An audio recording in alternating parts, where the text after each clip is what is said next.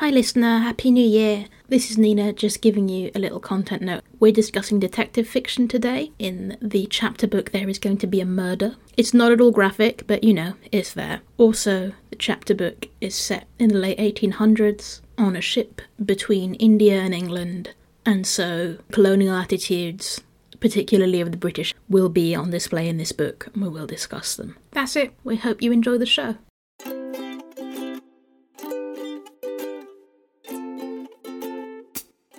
Hello, and welcome to Even the Trunchbull, our show about children's books and why we still love them as adults. She's Nina, They're Matt, and we think that children's books are for everyone because we've all been kids.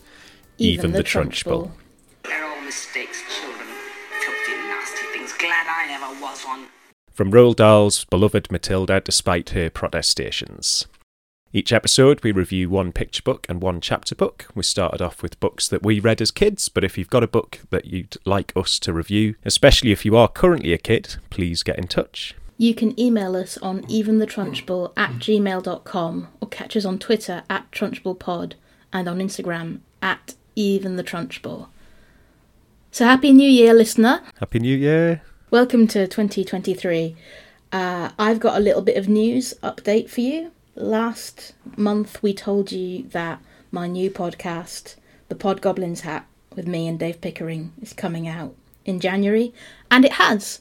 If you're listening to this, it came out on Tuesday. Woo!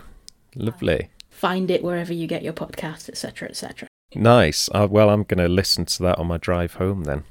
And we're kicking off this sort of dismal, drizzly new year with something really cozy. We are reading detective fiction this Yeah. month, right? So we have The Secret Detectives by Ella Risbridger as our chapter book, but we're starting off with our picture book, which is The Case of the Missing Eyebrow by Chris Lamsam and Angela Keoghan, which is a New Zealand book. I do not think we've done a New Zealand book yet, no, I think possibly not. but it's also in some ways very inspired by Sherlock Holmes, and so in some ways it feels very British as well. Yeah, very old school British characters. Yeah, I think was it not? It was funded partly by Tate Gallery, wasn't it? was, So- yeah, yeah. yeah, yeah. Do you want to tell us what happens? Um, so basically, we have the curious case of a picture of a, an old admiral who is missing an eyebrow. And everyone's really upset about this. including the picture himself. He's very upset to be missing his eyebrow. And then our detective gets on the case. Yeah, so he and his good friend Nelson, who is obviously his Watson, Yeah. have just gone to the portrait gallery, I think, you know, for a nice little Yeah. afternoon looking at pictures, but they get drawn into the case. Yeah. And everyone's animals. Um, so what's the detective's name again? Inspector Brunswick. That's right. So Inspector Brunswick is a cat. His sidekick is a dog, and they start investigating where this missing eyebrow might be, and they're thinking it might have fallen off onto someone's head. So everyone's checking their heads, it's not there, and then it might have fallen off onto their shoes, and everyone's checking their shoes, and it's not there. So it must have been stolen. And it turns out in the end, they find a big hairy caterpillar. Um, and what the caterpillar has done uh, to get himself noticed as an artist, because his pictures are always so small, no one ever notices them. So like postage stamp size. Yeah, so he has, he's sort of painted He's out painted the eyebrow. out the eyebrow in the painting, and then he's been impersonating the eyebrow. Yeah, so given given the picture lots of different expressions by changing his body shape whilst being the eyebrow. So yeah, it becomes a sort of story about subversive performance art, I Yeah, suppose. Which yeah. is quite nice. I like that there's no real criminalization of the eyebrow at all. There's no punishment. There's like, oh, we'll set up your own little gallery. And so they put all his little pictures together, and then he takes another turn at being the eyebrow on the Admiral's face. Because you just want to be part of something bigger. That's the bit I loved. Yeah, it's like I thought like people weren't noticing my individual pictures, but if I was part of a bigger thing, Yeah. then I might be noticed. But yeah, the movement and the performance element's really nice. So, so it's one of these love picture books where it's just a very silly It is very silly. story on the face of it, but it's there's quite a lot to kind of think about. It sort of makes you think of like Banksy with his uh, self-destructing painting installation that he did. Do you remember that one? No? The setup was that the gallery had no idea, which I think is probably very implausible. yes. It's this painting, the picture that Banksy had done was hung in a frame in a gallery, and there was an auction, and people were bidding for it. And as soon as the auction was finished, and someone had bought it for like half a million quid or whatever it was, it immediately set off a shredder in the top of the frame, and the whole thing shredded through. Um, and then the whole debate becomes like, is it now worthless? Is it more valuable because that was the art? Like, it was a it was an interesting um, thing. It also made me think of that protest with the Just Stop Oil protesters Yeah. who threw the soup at the Van Gogh painting. I mean, a lot of people really didn't like that. It feels similar to like the debates that kicked off over like the statue getting thrown into the river at Bristol. I thought that the- was great. The slave owner. Yeah, I get the angle people talk about of like you can't just delete history, but then it's like particularly with something like that, like an event as dramatic as that, like that is history. That's new No, history. right? Like now that statue is in the river. It's new history of that statue. You could say the caterpillar has vandalised the painting. He has painted over Yeah, the eyebrow. it's a pretty permanent change. Yeah. But I like that no one seems to mind and everybody seems to feel that the painting has been enhanced by this newly interactive Yeah. component. Yeah, as the caterpillar gets a sort of permanent gig off the Yeah, back of it, right? it's great. He's just there, sort of changing the expression all the time, Yeah, which you would go and see. uh, definitely. Yeah, I liked the way it played with the tropes of detective fiction as well. So obviously, there's the magnifying glass, and that's a very important thing, a very important symbol of detective fiction, even though it's actually almost never used in a detective story. I like that they actually made use of that. So once they've ascertained, which I think is important, that it hasn't just fallen off, they get the magnifying glass and hold it up to the painting, and where the eyebrow was are all these tiny little footprints, and then they follow the little footprints through Yeah. like this double page spread yeah, all around these art pieces, and you can see that whoever the footprints belong to has stopped to look at certain pieces. yeah. Like there's a yeah. little pause, like, oh, I looked at the vase over Yeah. here, went over here, went over the ceiling. And it becomes a little bit sort of going on a bear hunt, doesn't it? It It's does. sort of up and over and through and round. And the other one it made us think of. So I've been working at Wollaton Hall a fair bit, and they've got an exhibition at the minute by a Nottingham artist called Dr. Willard Wigan, uh, who does micro arts. It's incredible. This is well worth checking out. So at the minute at Wollaton Hall, the main hall is this big full T Rex skeleton. Willard Wigan's exhibition started as a side piece for that and is becoming its own exhibition. So he does this art where he makes sculptures that he paints that are small enough to sit inside the eye of a needle. For the benefit of listeners, I'm showing Nina a picture of a tiny T Rex sculpture with an even tinier person standing and pointing at it, all inside the eye of a needle. Oh my god. So it's under a microscope, and you look through the microscope and see that. but it's absolutely incredible. And the point of it is like things aren't so small that they're not important ever. When he works, he gets himself into like a meditative trance state because it's so fine that even his heartbeat can throw off. You'd have to sit so still for so long. Yeah. You couldn't get too excited about your own piece of art Yeah. because then your heart rate would speed up and like jiggle your hand. Yeah, yeah. It'd be like one of those zen. magic eye pictures that you can't see it as soon Yeah. as you get excited about seeing it. You can't see it Yeah, anymore. yeah. It's like a mindful thing, right? Yeah. You've just got to sit in the zone with it. Should we move on to our chapter book? Absolutely. Yeah. So, The Secret Detectives by Ella Risbridger is the story of Isabel Petty, who. What year is it set in again?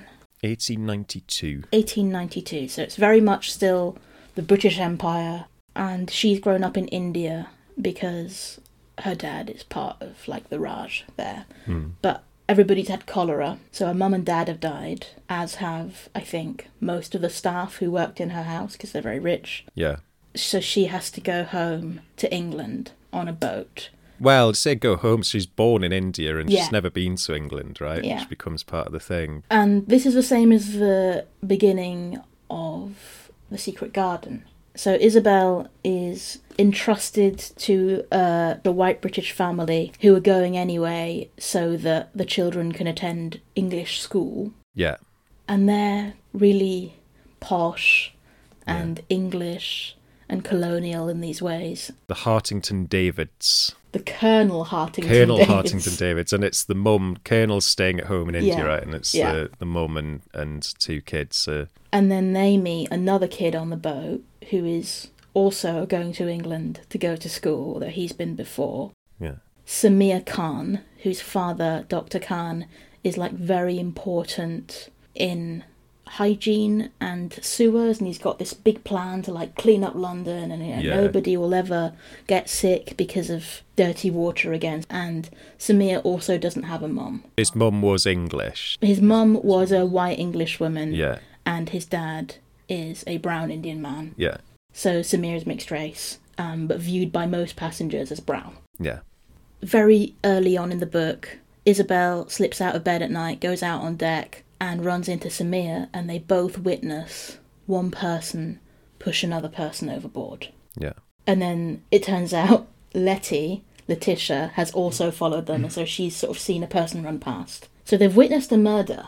And they're like, oh my god, we have to do something about it. They try and tell the captain the next day. And the problem is that nobody's missing Mm, mm. everybody from the passenger list is here. So they're like, that's a nice game that you've, you're playing, children, but like, no one's missing, so there can't possibly have been a murder. Mm. And so it's this very locked room, Agatha Christie ish thing where they have as long as the journey takes to work out who did it, who was the victim, and Yeah, why. they've, they've sort of got until they get to the Suez Canal because then whoever it was could get off. At Yeah, that and run point. away. Yeah, yeah, And they've got no like institutional support from the adults because the adults don't think anything is wrong. yeah. And so Letty, Petty, and Khan, as they call themselves, form Yeah. a detective agency in one of the lifeboats and investigate the crime. Yeah. I thought this was so great. What did you think? I'm not like a massive one for murder mysteries, so the plot, I was less bothered by the plot, but the characters are brilliant in this. Isabel, the main girl, orphan on her way to England, and she's sort of fairly clearly written as an autistic character. Yes. Um, yes. I suppose it's a little bit tropey in that you've got the sort of Sherlock Holmes kind Yeah. of autistic detective who Mhm. Notices people and is like socially different and a bit of an outsider, but it feels really real. So there's a lot of her development, I suppose, is like meeting these other kids and like learning to have friends and learning to kind of invest in people and care about people. And she finds that really difficult throughout, which I thought was really moving. But I also think like this plays with a lot of the tropes of detective fiction. It plays with like Watson and Holmes a lot. So they they call Isabel Holmes and Sam is Watson. You pronounce it Holmes? Holmes? Holmes. Holmes. Sherlock Holmes said no one ever before now. Anyway, yeah. Anyway, so they've sort of inverted it, and even like when adults overhear them, they think that Sam must be the Holmes figure Yeah, because yeah. he's a boy. You can say Holmes if you want. Literally never heard of him. made me really self-conscious. And he's got this horrible pipe that he sticks in his mouth and like sucks air through in a bubbly yeah, way. Yeah. There's a lot of like knowingly playing with the tropes. So there's also, did you spot the little like Hercule Poirot character? I mean, I'm I, again really not big on murder mysteries, but So uh, Agatha Christie's most famous detective is Hercule Poirot, yeah, yeah. and he's this little guy with like Big mustache. Right, mustache, and he's famous for always getting seasick. right. right. always drinking a hot chocolate. Oh, right. So the sweet, so the Swedish guy is. So he's not Belgian, he's Swedish in this, but he's a little guy with a mustache and always drinking the hot chocolate and always complaining of his mal de mer. yeah, And it plays with a lot of other things that, you know, the sort of the locked room idea that, you Yeah, know, yeah. nobody could have got in and nobody could have got out. yeah, And there's this very limited passenger list and it has to be someone. I'm not going to give away the ending because this is a murder mystery, so obviously I'm not going to tell you who done it. But the fact that everybody ignores the staff is a big plot point in this. yeah, That's the trope So in it's the Christie. The, butler did it. it, always. yeah, yeah. Because you don't look at them properly. yeah, I've read Ella Risbridger write about this that like if you love colonial era British children's literature, you've got to reckon with the colonialism inherent in that. yeah, You know, if you love The Secret Garden, you've got to reckon with the main character has been looked after by Indian people her whole life and can't name a single one. yeah, yeah, yeah. It addresses that really well. it addresses I think it addresses that really well. right in the first chapter when Letty is still Letitia Yeah. and is just this awful girl that Yeah. Isabel has to avoid and put up with. And there's a bit of uh, Letty talking about being English because she was born in England. So Yeah. even though she's grown up in India, she's English. Yeah. But you're not English, Isabel, because you weren't born in England. So you must be. Are you a native? Which is said with this really like disparaging tone. Yeah. And then Isabel doesn't want to be a native because she starts to realise that everyone mistreats natives and then starts to think that's a bit weird. Like I've never Maybe thought the about why natives people don't do like that. that either. Maybe they don't like being Yeah. completely ignored the entire time. Yeah. And then she's like, "No, well, I, maybe I'm not anything. I'm just me." And Letty's saying, "No, no, you have to be something." Letty's very into like who is what nationality. Letty knows how to make adults like her. And there's a bits where she's talking about how much of an asset being pretty is and how it's very important to be pretty. And an awful bit where it's there's one point where like um Isabel starts smiling more and Letty's sort of saying, See when you smile, if you smiled and you wore something that was kind of a dark purple like a grape colour, that would suit you. You might be sort of middling average pretty. You're not really ugly at all, are you? And Isabel's just saying, I don't want to be pretty. It's like, why? It's really useful. People do things for you. Yeah. And Sam's kind of laughing at it, going, You're a monster. Look, you. Like, There's, that's- it's a that's the great thing. thread through the whole book is how it matters what you look like. I've picked out Yeah. a quote to read about this. There are several heists in this book where somebody has to go into somebody's cabin and steal something, and it's always Letty that has to do it Because because, the like adults and like her, and if they suspect. catch her there, it won't matter. They'll be like, "Oh, what a cute little girl." She's not a brown boy and she's not a neurodivergent, strange girl. Yeah, exactly. Yeah. So they're all talking about, yep, Letty has to do it. And Sam says, You're the only one that looks good enough, which is awful, really, because you're in it just as much as me and Petty. Still, looks always matter, even though they shouldn't, so we might as well use them where we can. Stupid, really.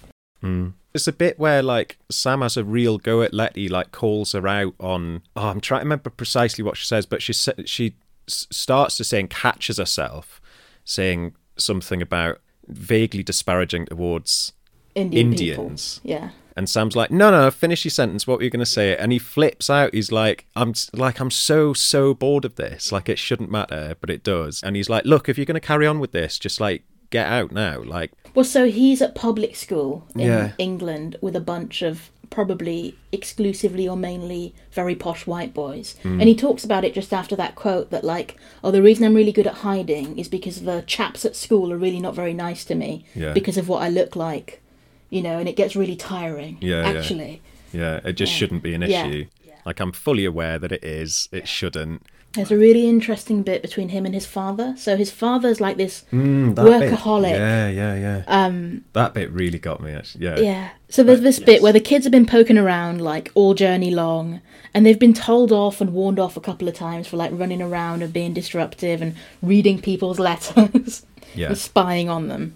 And eventually, someone has gone to Letty's mum, the Mrs. Colonel Hartington Davis, and someone's gone to Mr. Samir's Khan, dad, Mr. yeah. Khan.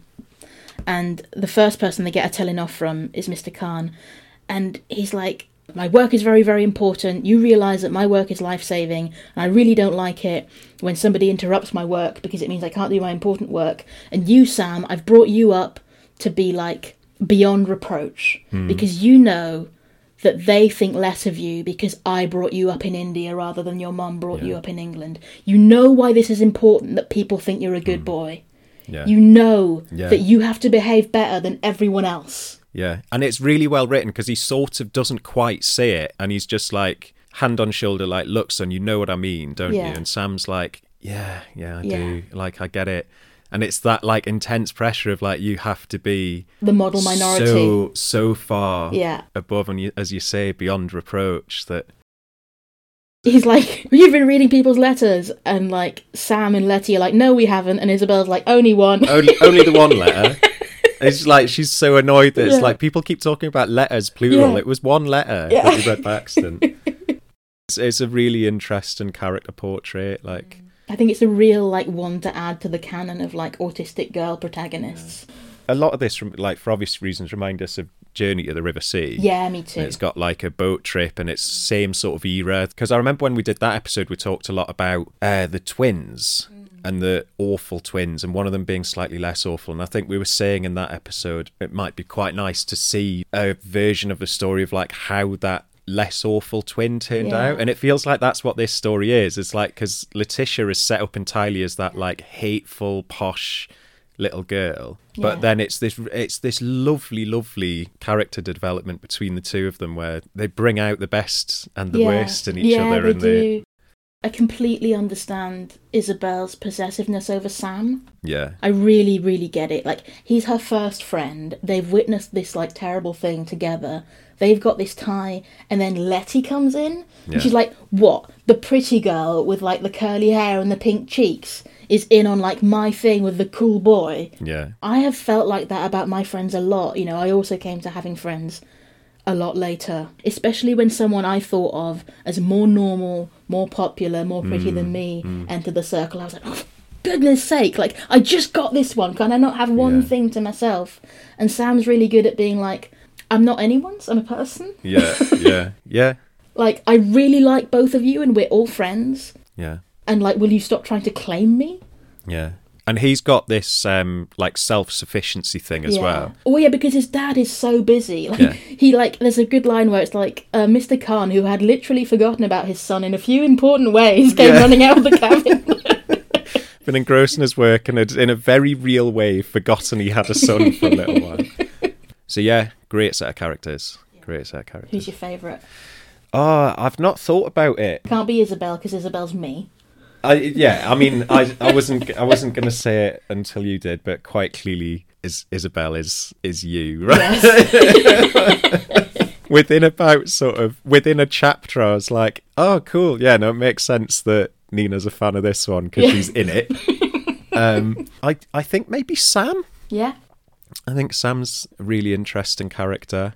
His bluntness and his like his commitment to a bit is there's really funny sort of interchange when him and Isabel first meet. You know, Isabel's seen the murder happen and then run into Sam, Yeah. Who takes her to his office, which is an upturned light lifeboat. He's deck. already set up an office. Yeah, and he's like, My dad takes up all the desk space in our room, and he doesn't understand that I need an office as well for my detecting. Yeah. Um, and he's so excited. It's like, oh, you wait your whole life for this, for a murder, and then it's such an interesting one.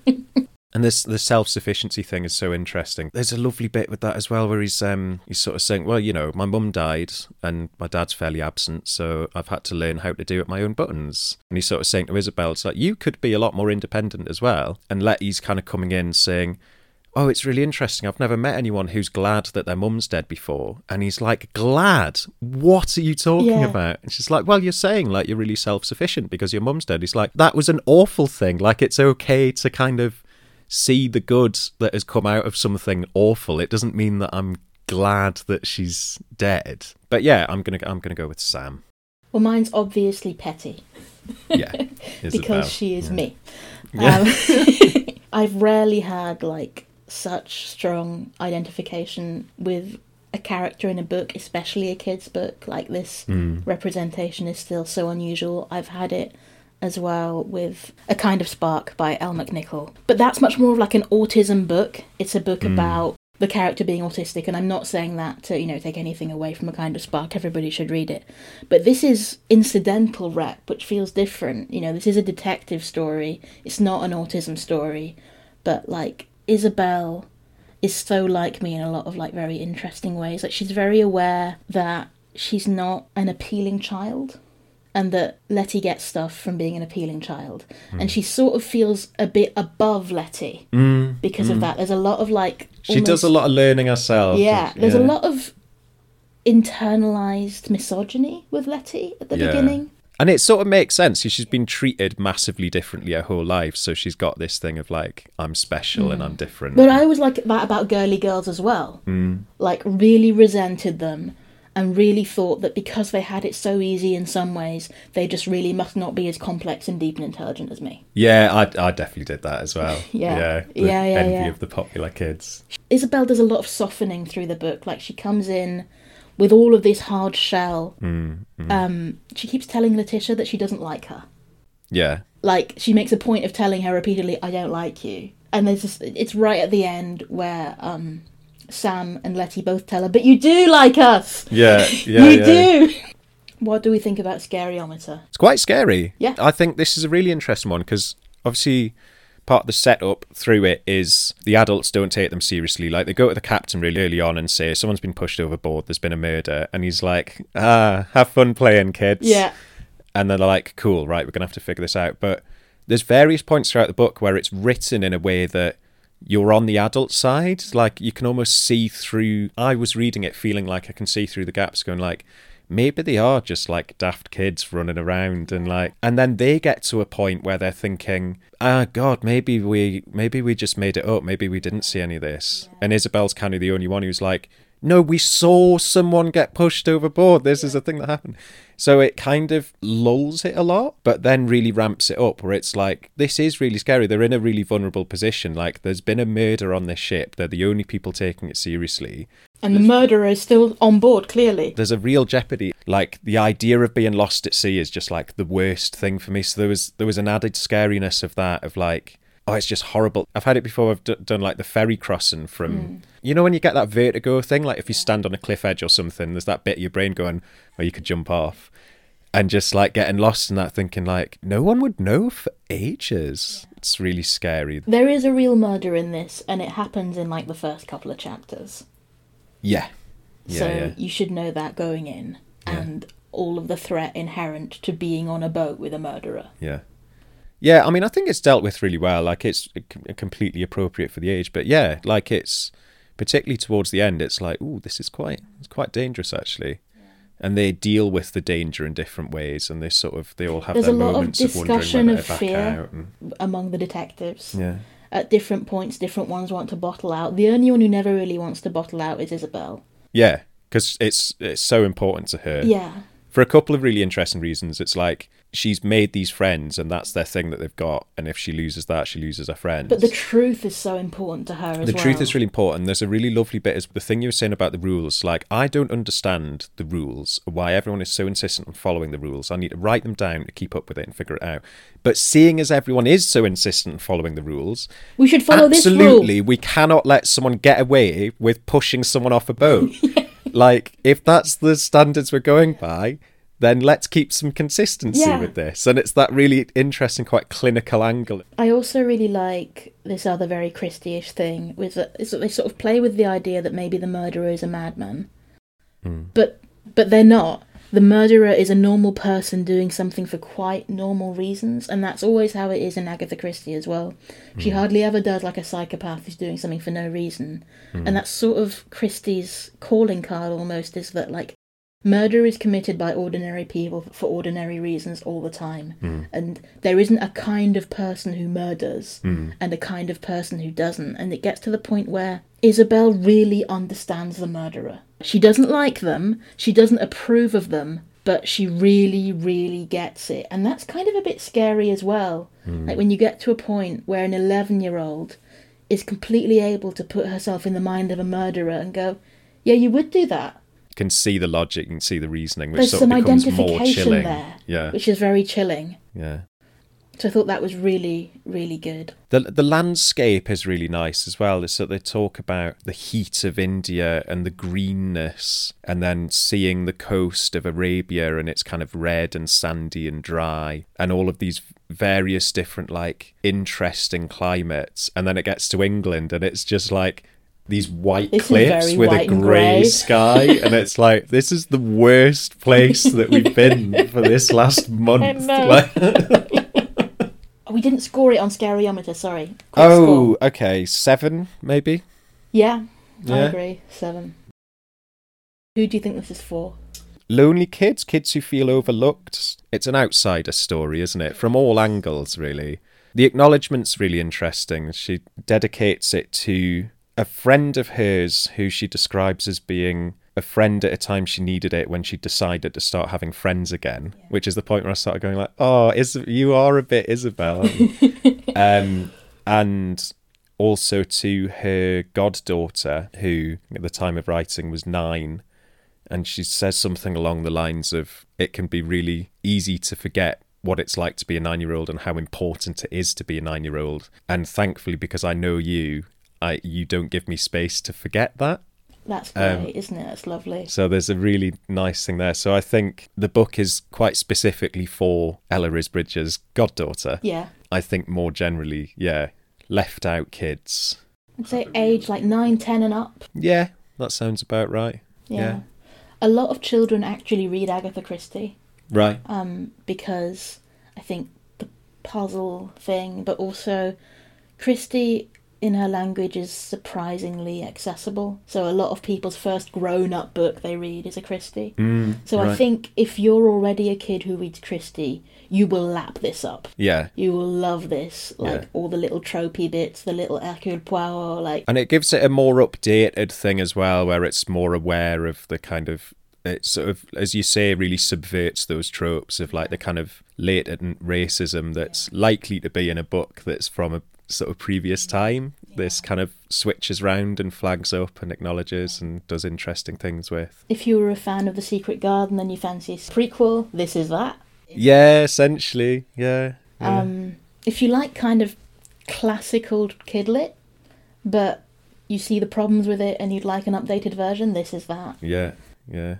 If you like Journey to the River Sea, Um, Yeah. it's really If you like vibe. Eva Ibbotson, actually, it's yeah, very Eva. it is. It Eva is very Ibbotson-ish. Eva Ibbotson. Yeah.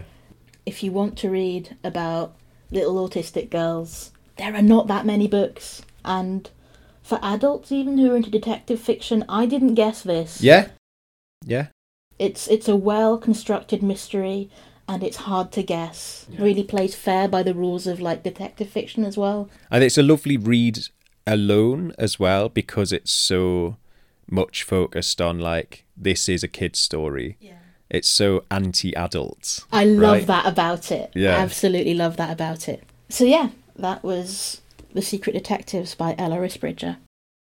And that was episode 38 of Even the Trunch. 38. Look at that. Thanks for listening. Once again, if you've any thoughts on books you loved as a kid, Or love now as a kid. let us know or ask a grown up to let us know. We're at eventhetrunchbull at gmail.com or catch us on Twitter at trunchbullpod or on Instagram at Even the eventhetrunchbull. Intro music for this episode and every episode is What a Wonderful Day by Shane Ivers. And remember, kids' books can be for everyone because we've all been kids. Even, Even the the Trunchbull. Trunchbull.